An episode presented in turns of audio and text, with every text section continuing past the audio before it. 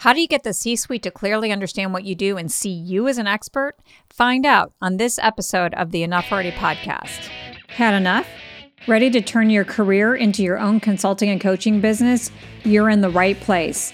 I'm Betsy Jordan, and with my background as a consultant, entrepreneur, and personal brand builder, I'm here to give you inspiration and guidance to own your brilliance, shape your brand, articulate your message, and get seen and paid as the expert that you already are. This is Enough Already, the place for consultants and coaches to learn how to create businesses and lives that they love. Welcome to the Enough Already podcast. I'm your host, Betsy Jordan, and we're continuing my series on getting seen and paid as an expert. Today's guest is Roberta Matuson, who is an expert in helping organizations identify, acquire, nurture, and retain the best talent in the world. I've known Roberta for over 10 years and I've witnessed her amazing journey from startup consulting business owner to now an established expert with five published books and author of articles that have been featured in Fast Company, Wall Street Journal, the New York Times, Forbes, and so many other places. I invited Roberta on the show for a few reasons. Number one, she's done an amazing job creating a unique brand position in a very competitive field. We all know there's so many HR leadership and organization development consultants out there, and Roberta has just done a great job of identifying her niche around maximizing talent. So listen in on how she got clear on how she could set herself apart if that is something that you're struggling with and you want to set your coaching apart so that you can make it clear to the people you want to serve what you do. Another reason why I wanted to have Roberta on the show is I just loved how she leveraged her natural writing ability to make her the unquestionable expert in the minds of her clients. She had a vision that she wanted to support the C suite, and she has used her books to own her seat at this exclusive table. So if you want to both create and amplify your brand image, you definitely want to listen in. And then, third, I'm just so fascinated by her latest book topic, and I just had to have her on the show to talk about it. Her latest book is called Can We Talk, and she wrote it on the heels of the whole COVID pandemic. And it's all about how to have difficult conversations in business that also translates to life. And I cannot imagine a more timely topic given all the relational challenges that 2020 and 2021 have created. So, workplaces, you know, and let's face it, the dinner table are fraught with landmines. And Roberta gives her readers the skills on exactly what to do and how to handle these difficult conversations. So if you want to level up your ability about handling the difficult conversations, you definitely want to listen in and you definitely want to get her book. And if you want to figure out how to carve out a unique position in the market and use your great ideas to help you create a credible connection with the people you most want your business to serve, definitely schedule a call with me at www.betsyjordan.com. Remember, Jordan is with a Y forward slash schedule. Now, onto the show. Welcome, Roberta. I'm so excited to be here. Thank you. So there's so many reasons why I wanted to talk to you. First off, I'm super excited about your brand new book. So I want to talk to you more about your brand new book. But you and I have known each other for quite a while and I've watched you through so many different iterations in your business. And it's just, I love watching how clear you've gotten about what you do, who you help, and and I just want to explore more of your journey because there's others who are just starting out or haven't figured out that kind of success that you have. So I'm, I think it would be a huge gift for other people to hear more about your story. Okay, well, I'm ready. All right. So, okay, talk to me. Take me back in time. What would what were you doing before you started your business? Well, before I was before I started my business, I was head of HR. And at the age of 24, I was promoted into the executive suite and I was leading a, the HR department of a commercial real estate company. Um, you know, when you're 24, you know everything. So, of course you do. I have a 20 year old and I can tell yeah. you they think you know everything. Oh yeah, I've got a 22 year old and a 21 year old. So yes, I get it. Yeah. Um, but I was smarter than them, right? I was of so course. Um, and I thought I knew everything. And of course I didn't. And I got taken out by a wave I never saw coming. And then I moved into, oh, yeah. Well, then I took a year off and I traveled around the world by myself just so that I could like get my head back on straight. And, uh, and I thought, you know, okay, I'm going to hop into another position.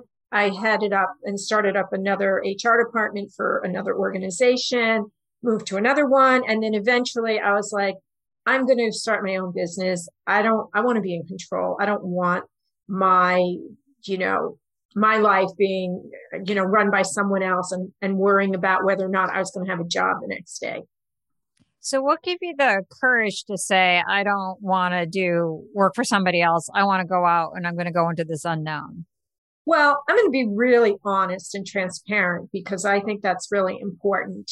Um, my, you know, I, in between that, I got married. And so I think when you have a second income, you know, and you're not like, it's not all resting on you, I think it takes a lot less courage to start a business than when it's just you. And, and I think that we do people a disservice when we make it look so easy. And so, you know, I was fortunate in that my spouse, you know, had his own business. But that also required me making sacrifices, which was moving to an area um, that was more rural than I would, than this city gal really would like. so, so a lot of compromises. So you had, so you felt like there was a little bit of a safety net, but what about from a career standpoint? Did you feel like, okay, I've got, I know exactly what I'm going to do, or how did you figure out how to start a business and what you needed to do? Did you just jump in? Well, I kind of thought originally, I thought, oh, I want to get out of HR. I don't like it. But then when I really stepped back, it wasn't that I didn't like it. It was like I didn't like being inside and that I didn't like not having my ideas val- valued. And when I watched other consultants come in and tell my boss the same thing I was telling them, and and of course their ideas were spectacular, you know, I was like, you know, I've had enough of that. So for me, that transition over to the other side, where when I first started my business, um, my company was named Human Resource Solutions, and then I got a little bit, crazy, and I was wondering, like, how come only HR people are calling me? and they're often not the decision makers, right? And then I'm like, well, maybe because your company says that.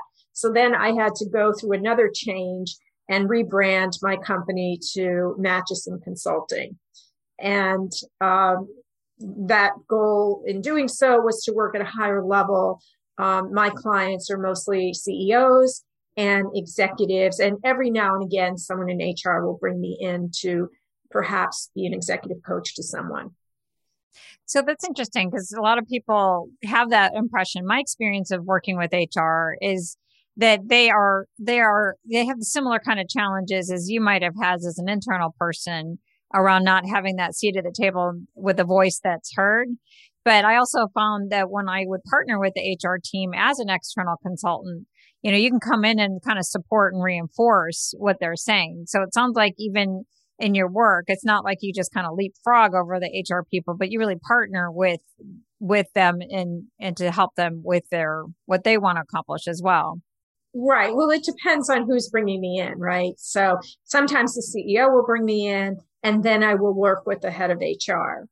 So it, it all depends. Or, you know, sometimes HR will bring me in to put on a, a leadership program or to uh, work with a particular executive who needs coaching. So it's not that I don't work with them, but uh, I can move my sales process along a lot faster when I can get right to the decision maker.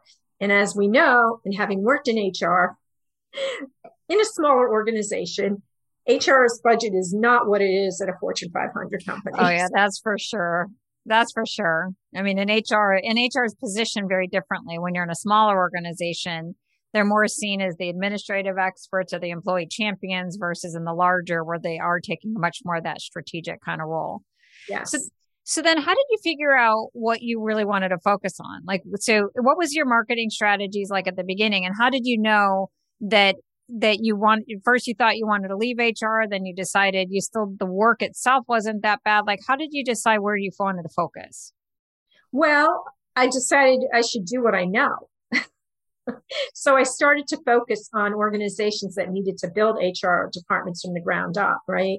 And I live in the Boston area, and there are a lot of companies that are in startup mode, and they needed everything from an employee handbook to um, a roadmap for, you know, talent management. And that was great. But, you know, then I got kind of tired of doing that. And I think it was after my last employee handbook. I was like, I don't want to do this anymore. and I just, I mean, to write one of these, you know, as you know, is like, it takes a lot of effort and, and research and all that. And I was like, I am not going to do another one. And then I hit the delete button on my template. Mm. which was mm. like a big thing for me because that meant like I was never doing another one. And I think as you grow in your business, like even yesterday, I got called about an executive coaching project. And, you know, I just kept going through what they were asking for and whether or not this person I thought could really be helped and whether or not I wanted to do it for this amount of money. And I just said no. so as you get older and, and, and you're more, you have more experience, I think it's less about the money and more about, can I make a difference? Yeah. And the answer is no, I'm not doing it. You know, it's also, also too, is that when you're dealing with the employee handbook kind of situation, that you also got to a point where like, I don't want to keep reinventing this career I had a million years ago. I want to go to what's next, what's next. And if you've done it before, like why start a business? I find a lot of people when they start a business, they wind up recreating their career or they go in and position themselves in a lower level in the organization than they might have even where they left the organization because they're become that extra pair of hands. How did you get more clear that you wanted to really position yourself with executives and the CEOs? How did you when did that aha come to you like i got to go after this particular kind of level and i want to do what's next for my career well it came when i was working with a coach. And so i mean i think having a coach and having somebody to bounce these ideas off of and somebody who's been where you want to go yeah. that's really key. There are a lot of coaches out there they've never done what you want to do. So i'm not quite sure how they can get you there. Mm-hmm. so so I, you know, found someone who had grown their business to a level that I aspired to. And I listened and, you know, and then I recreated my business. But then recently I went through another recreation. And that was because after a while, Betsy, I got so confused. I didn't even know what I did anymore. So I'd go to my website and I'd add a new service and I you know, I've done so many things that when people would ask me what I did, I, I didn't even know how to answer them anymore. And it was like, you know, somebody's not going to refer you if they don't know what you do. So, oh my gosh. That would be like a tweetable thing, you know, like that was so good. Can you say that one again? Someone is not going to refer you if you don't know what you do. And they don't know what you do. So that was a great experience. You know, I hired a woman to help me with my website who was also a marketing expert. And she helped me gain a lot of clarity on this is who your target is. And these are the problems that they have. And we went through the story branding process. Mm-hmm. And, um, you know, I firmly believe in using people for things you're not good at. And as good a, a writer as I am, I couldn't write in that manner. That's not my style. And so when I launched my new website about a year ago, man, oh man, even I know what I do now. So what is it that you do now? I help employers hire and keep the best people.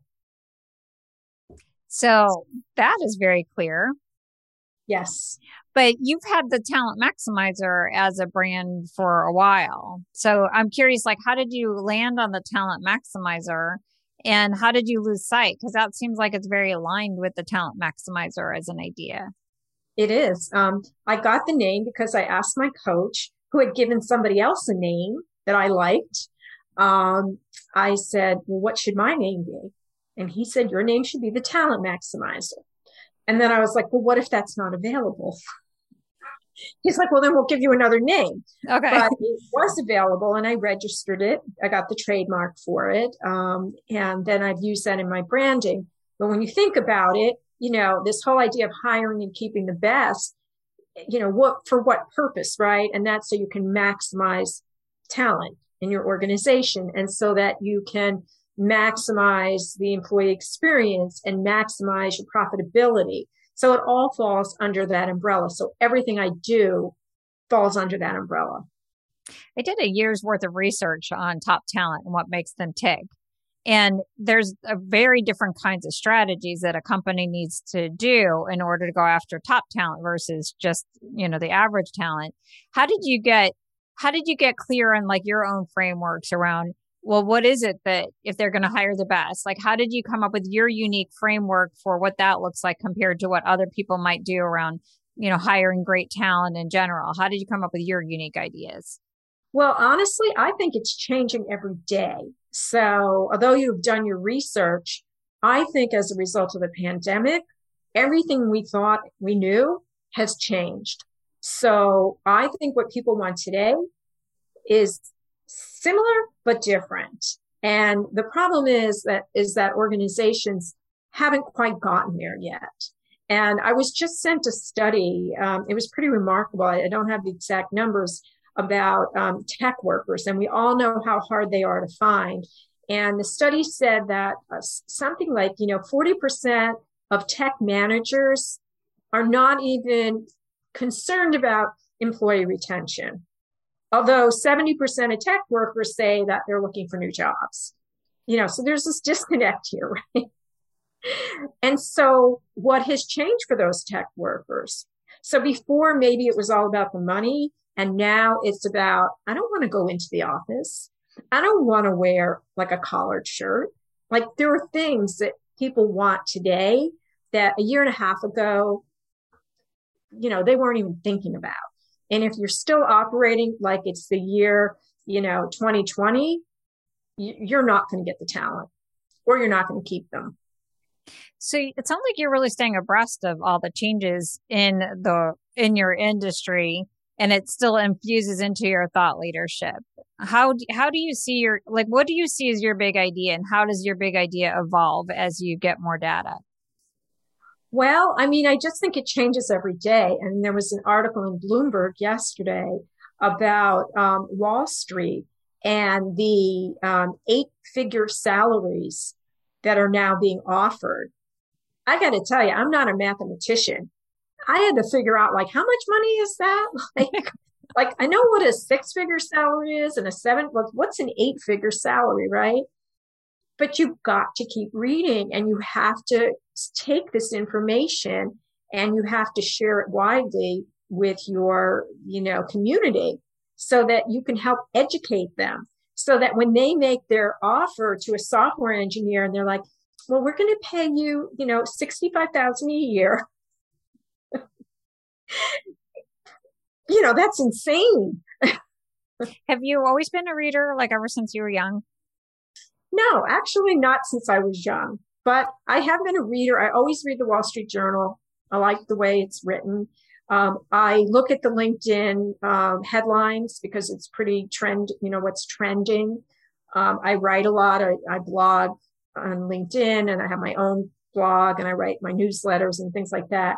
And I just feel like as a consultant, it, you have to know what's going on in the world. Because if you don't, then how can you be helpful? Oh, absolutely. So, well, so when you think about your, so what there's a lot of things that you know that you can use to help your clients. So you know what they need to do to get the best of their talent, attract the best of the best. You know a lot about what's, what's the latest and greatest. What would you say are some of the unique strengths that you bring to the table as a consultant in this space that others do not have? I've actually been in the job that many of them are in. Like I have been in the executive suite. And so when I'm giving advice out, when I'm coaching someone, that's based on reality, not on a course I took.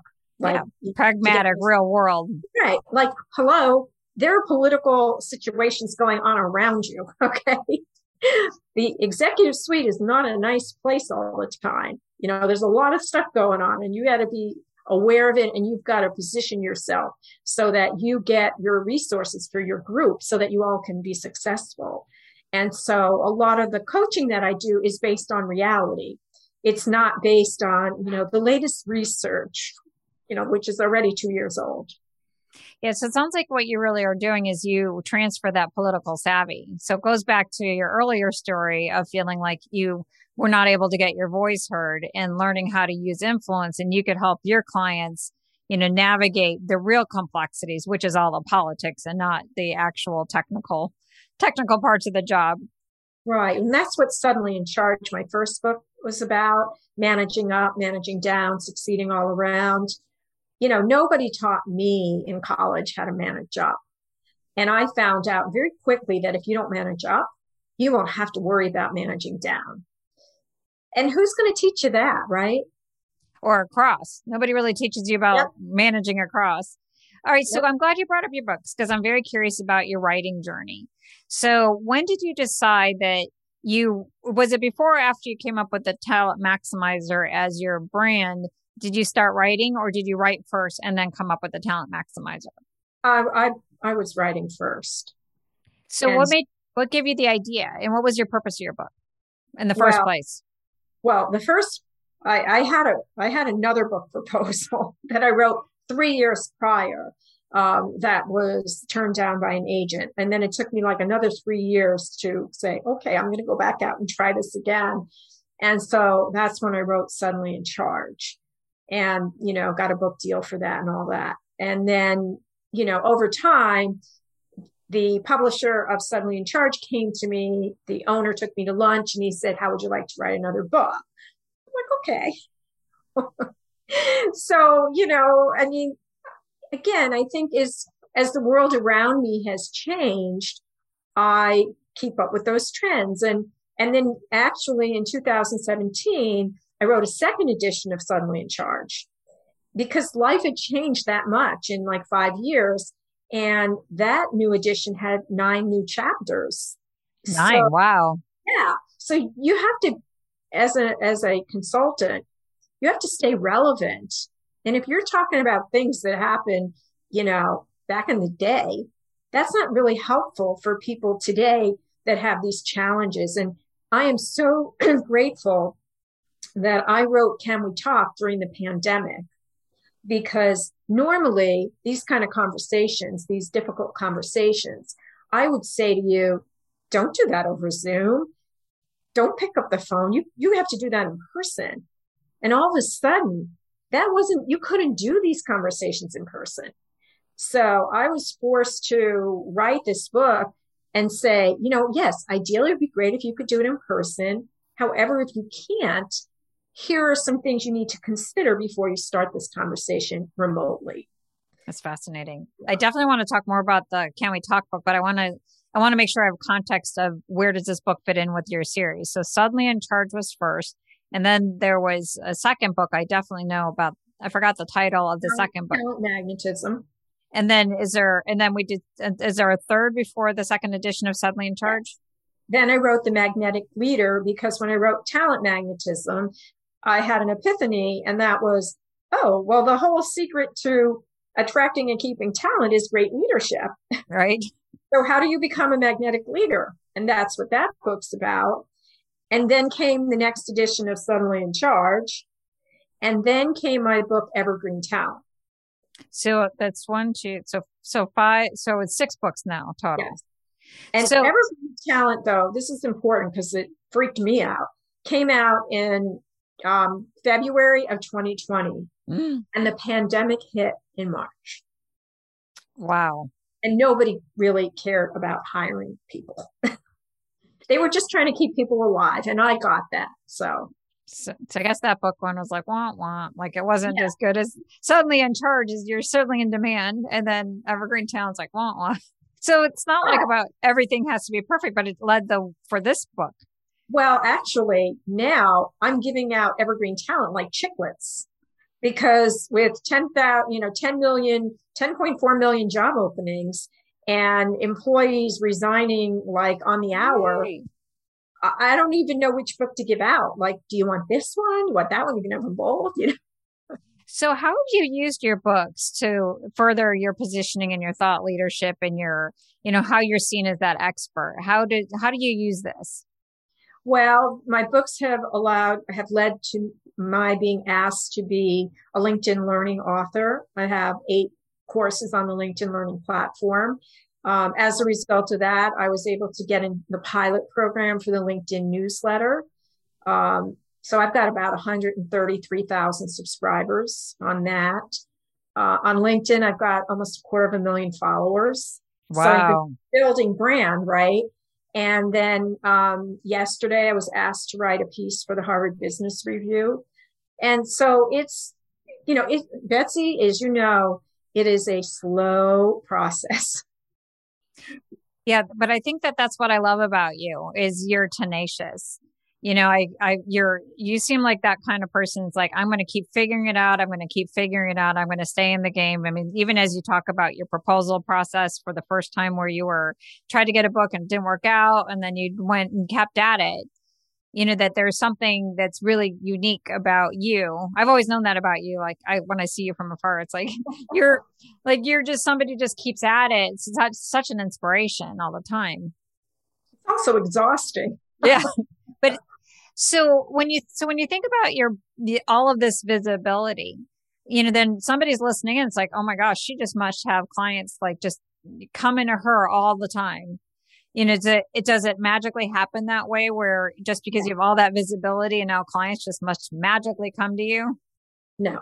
In fact, um, we have a common friend, Dorie Clark, and as much as this recognition as I get, I joined yesterday her recognized expert program because it's like, okay, I've got all this, but I can probably do more or do a better job of getting recognized. So why not learn from that community? So I think that when you as a consultant or new business owner, when you stop learning, you might as well just retire so yeah. there's got to be other ways, but you know, I still find the best way to get clients is you have to pick up the phone, right? And you have to network. Um, this morning, I was at my first in person event in 18 months. Wow. so that was quite, you know, unique. I was like, do you shake hands? Like, do you keep your mask on while you're sipping your coffee? Like, how does this work? it is so weird. I went to my first networking event like a month ago. Like, I don't even know what to do here. Like, you know, yeah. fist bump or like, or like, you know, I don't know. like, like, what's nice? I don't know. But I had just gotten my booster. So I thought, okay, it's been two weeks. I'm, I'm pretty locked and loaded. So you should be okay. the so so with your books you it's but it does seem to elevate your positioning. So is it easier though to get leads than before? Like do you feel like you're you know speaking of the magnetism is it able are you able to more magnetically attract clients rather than chase them? Well yes that yes. And so for example you know i have social proof right? And when i want to be on a podcast and i reach out and i say well i have a quarter of a million followers that we can promote this to people get back to me. Yeah, that's true. They're not like, well, you know, we really don't need another speaker on leadership. They're like, absolutely. We like your angle. Very cool.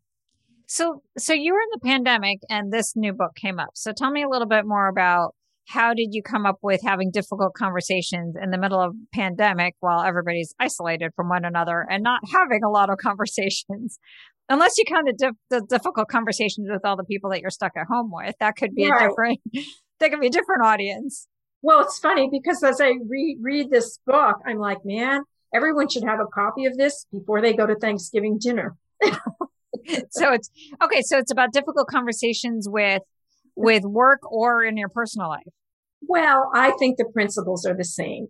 so, for example, I do in the book talk about a relative of mine and um, I'm like, you know, sometimes we have difference of opinion in terms of politics. Well, all the time, I should say. Oh, I and, think I've seen this relative on oh, your. I'm sure you have. I've seen some interesting debates that you guys get going. In fact, I've said to this person, I am not giving you this book. I've given him other books and he hasn't read them and he should. And I said, but you are in it. And so the point is, is like, I do say to him, like, you know, help me to understand because I really do want to know, like, how is it like we grew up in the same house? How is it that we have such different views? I don't say you're an idiot, right? But people will do that at the Thanksgiving table. So it's sort of like, help me to understand, like, why do you feel that way? Or what's your evidence? Or, you know, how did you come to that conclusion? So I think a lot of the material in the book is very applicable, you know, or how do you start a difficult conversation with someone at home? I mean, so is the primary audience like a, a leader who has to, have to have a difficult conversation with their employees, or is it is it more generic than that? Like, do you, what like what do you hope to do with the book, and who do you ideally want it to be in the hands of? I want it to be in the hands of executives who say, "I need to get this in the hands of my people because." Not only is the book written, you know, for you in management, but it's also written if you, the employee, needs to have a difficult conversation with your boss or with a peer. So, you know, the focus, the main focus, I would say, would be on the leader, but there are a lot of tidbits in there. And one of the areas that I talk about is what happens when somebody comes to you, your manager, and says, Can we talk? Mm. Because I have found, and I have done this, and I talk about this in the book, I have found that most of the time when our boss says, Can we talk? we automatically give away our power. And we, we look like a bobblehead, right? And our boss is like, I noticed that, you know, you're not doing this right, or, oh, and you're just like this, right? But you never even stop to think, wait a minute, I have some power here. I need, I should ask some clarifying questions, or I need to let my boss know that his perception is completely wrong how do I frame that? So are you saying that you can not feel so powerless? Because I know whenever everybody says anybody says to you like, "Can we talk?" You know, people usually have that yeah. their stomach like, "Oh, what do you want to talk about?" Are you suggesting that there are strategies that you can do to not have that? And then you can. How would you recommend somebody respond when somebody says, "Hey, can we talk?" Well, I would say, you know, um, sure, you know, before we set aside time, can you can you give me some idea of what you want to talk about, right? So I don't want to be shocked. I don't want to go in and then find out like, you know, oh my God, like I'm being fired. like, you know, I, I, mean, if I can ask that question, you know, sure. Um, is there anything in particular that you'd like to discuss with me? You know, so I know whether I should be in a space that's quiet and private or, you know, are you wanting to talk about, you know, where we should have lunch? Like, right. So it's so it, what do you have a recommendation of what somebody could say instead of that "Can we talk?" phrase? Um, well, you could say we need to talk. Oh, that's true. but you you know you could say you know hey I've been thinking about something it's been on my mind and you know I'm wondering if we could have a discussion. Yeah, that seems a little less. Or like, hey, can we have a chat about X, Y, and Z? Would it be better just to say, hey, I, I was thinking about what you said. I'd like to have a chat about X, Y, and Z, and just automatically reduce the anxiety? Yes, if that's truly what you want to do. But yeah, if your discussion is to tell this person that they're not going to be here next week, then I don't know if I would go that way. So with this book, you're so it sounds like then it's about really good difficult communication skills. And it sounds a little bit like um, as I, you know, read through some of Brene Brown's stuff, she talks about the importance to have those you know, bold conversations. It sounds like your book just provides a lot of that practical application on how do you actually have it, have those brave conversations with somebody.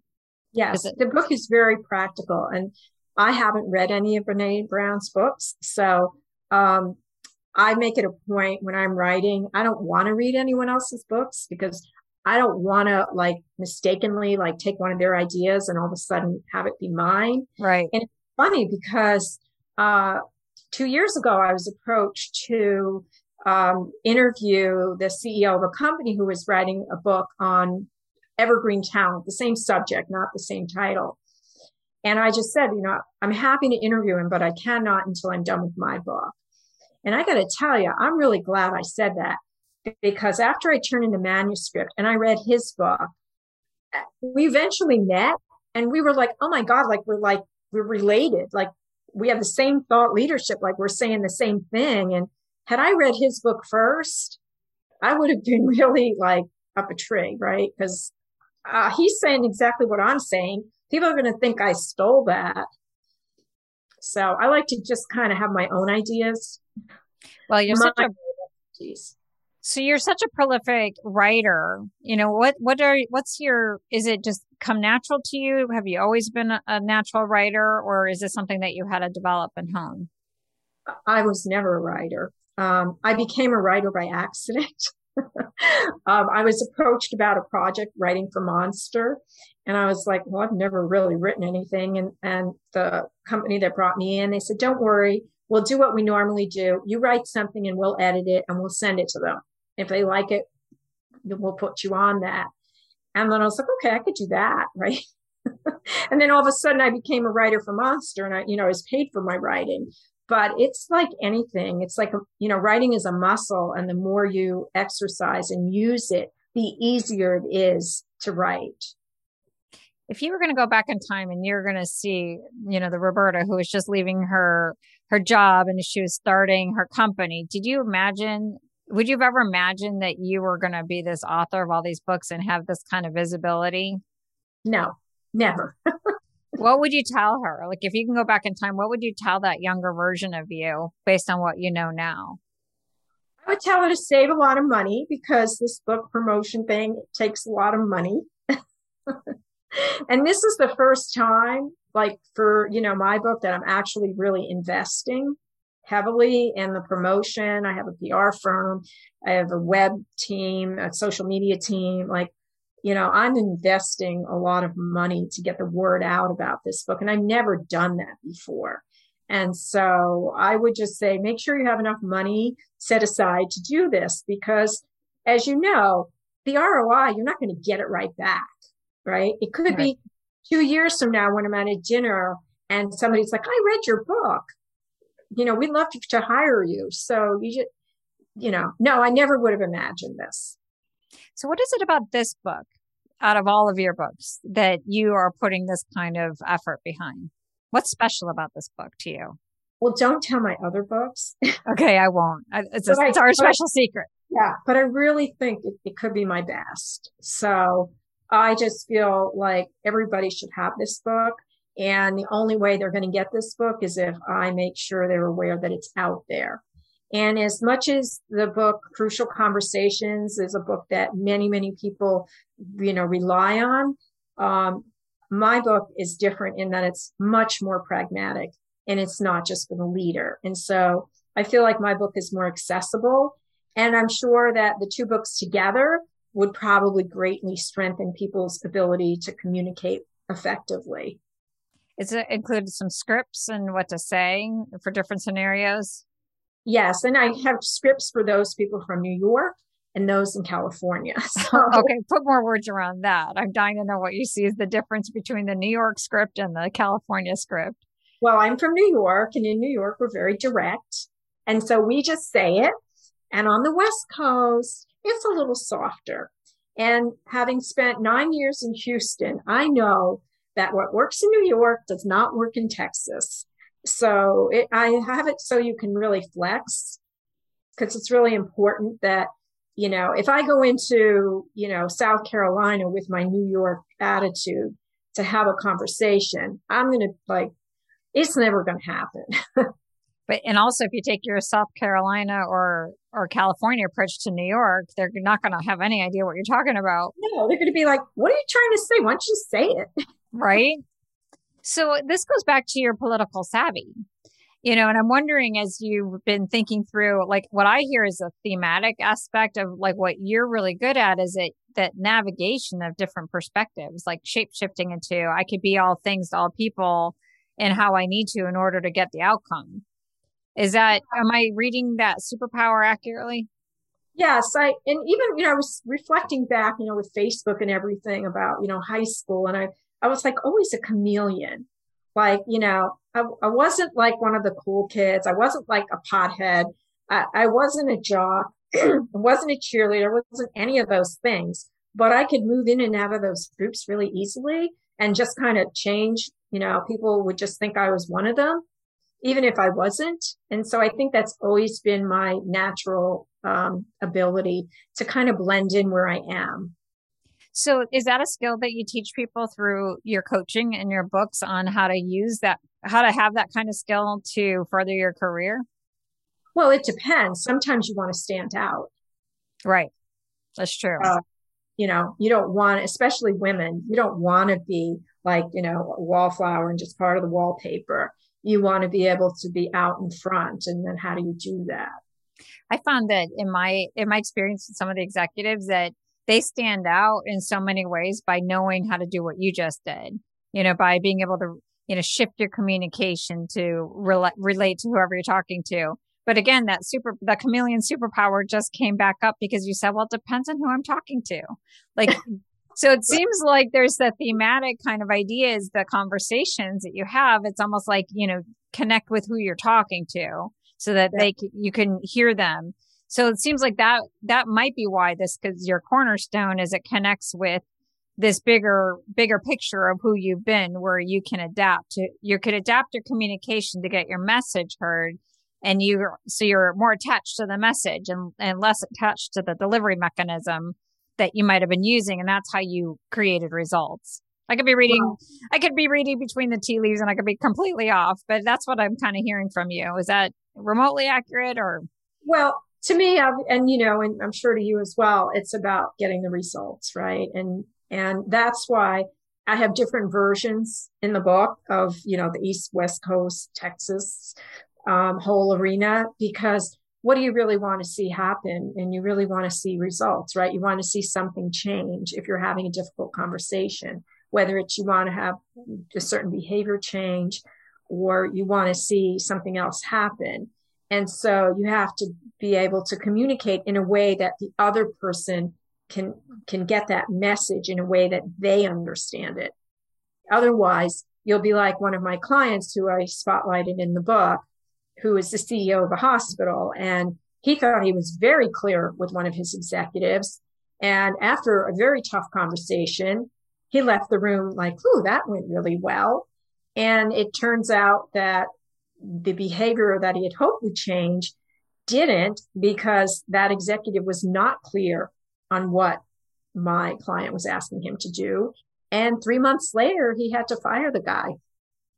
So it sounds like the biggest thing that this book provides is different from other communication books is really figuring out how to craft your message for the listener and how to really understand what that message needs to be because you have a particular outcome for a particular reason. And it's, and it's really learning how to make sure that that, that message gets clearly across. Yes. I mean, I've watched employee termination meetings where people have said, you know, you're the best employee I've ever had. Oh, by the way, I'm letting you go because your performance hasn't been stellar, right? Like, right. Like what is that? Uh, that's called cognitive dissonance, and it's okay. a, and it's called a crisis that a lot of people do not like. It's like I can't make sense of these two phrases. So right, and then the person sitting there was I just fired? Right, or given a promotion? I'm not sure. Right, right, right. That's funny. So if you want to get this book, how so help help the people who are listening get their hands on this particular book and hopefully definitely in front of in time for the holidays because there's a lot of difficult conversations. And it's so timely from that standpoint as well. Like probably from a work standpoint, everything's so much in flux and having to have these conversations. But it just seems like as a society, we're just not all that civil as right. much as we might have been in the past. So it seems like it's timely from that standpoint as well. So how do you get a hold of this particular book right now? Well, if you want it right now, like within the next 10 seconds, you can go onto Amazon and download the Kindle version. You can also order the paperback on Amazon or Barnes and Noble or Goodreads or wherever you buy your books.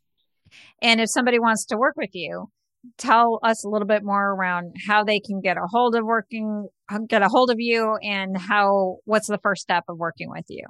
Well the first step is to reach out to me and my email is roberta at matuson m-a-t-u-s-o-n consulting.com um, if they want to connect with me on linkedin and they mention your podcast happy to accept that invitation and you know hey, I'm all about the conversation. So if there's something on your mind and you want to talk, reach out to me and I'm happy to have a conversation with you.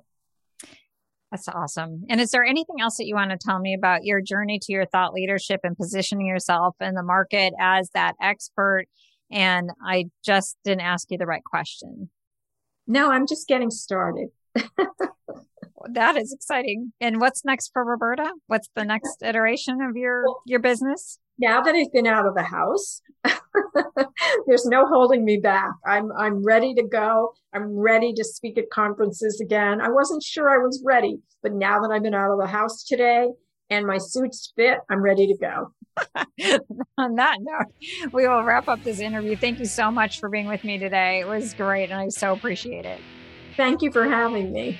Thank you for tuning in. If today's episode lit a fire in you, please rate and review Enough Already on Apple Podcasts or subscribe wherever you listen. And if you're looking for your next step, visit me on my website at betsyjordan.com, and it's Betsy Jordan with a Y, and you'll learn all about our end to end services that are custom designed to accelerate your success. Don't wait, start today.